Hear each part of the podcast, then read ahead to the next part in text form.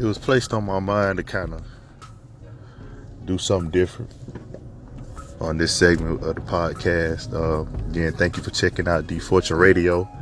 Uh, it's 11:14. Had to know if I just got off work, but you know, something came across my mind. I feel like I just want to share my podcast. You know, no matter what you want to do in life, no matter what it is, no matter what your goal and ambitions are, you just gotta focus on focus on your dreams. Put the negativity to a side.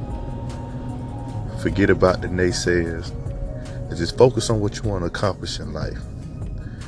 No matter how dire the situation seems, no matter how impossible it may look to others, if you envision yourself being great, you see yourself standing in greatness, then accept it and move forward till you achieve it. And that's the biggest thing I think in life people don't understand is when you have a full understanding of who you are and where you're supposed to be in life, you shouldn't really be that hesitant to move forward and doing it and achieving your goals. No matter what your personal goals may be. But at the end of the day, long as you're happy, and long as you're living a life where you're constantly moving forward and growing and working to- towards your purpose, that's all that really matters.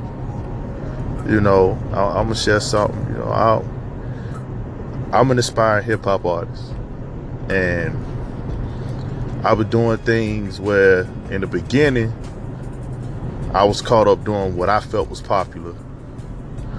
You know, things that I used to do or caught up in when I was younger, still trying to rap about it. But as I continued to grow mentally, my music didn't reflect that. Didn't reflect who I was at, at that moment. It reflected my thought process and who I was prior and it didn't line up and they go hand in hand. So it was cool, but it wasn't that fulfilling. But, you know, talking to a couple of close friends and talking to my father, who's also my pastor, um, you know, he sat down with me and, you know, he expressed, you know, like when you do certain songs about what's going on in real life, and really touching on certain issues or things that people really can relate to, those are your most powerful songs. And you get the best responses for those. So why not let those type of songs be the foundation of who you are? Because that's who you are. And I was already thinking on that, just didn't really know how to say it. And that was kind of like my confirmation on it. And the minute I changed up and really started doing it, it feels a whole lot better, feel more complete. And and that's my thing. The biggest thing that keep a lot of us from achieving greatness is fear and worrying about what other people people going to say. But you know, I say forget about it. No matter. Forget what they say. They gonna talk about you regardless.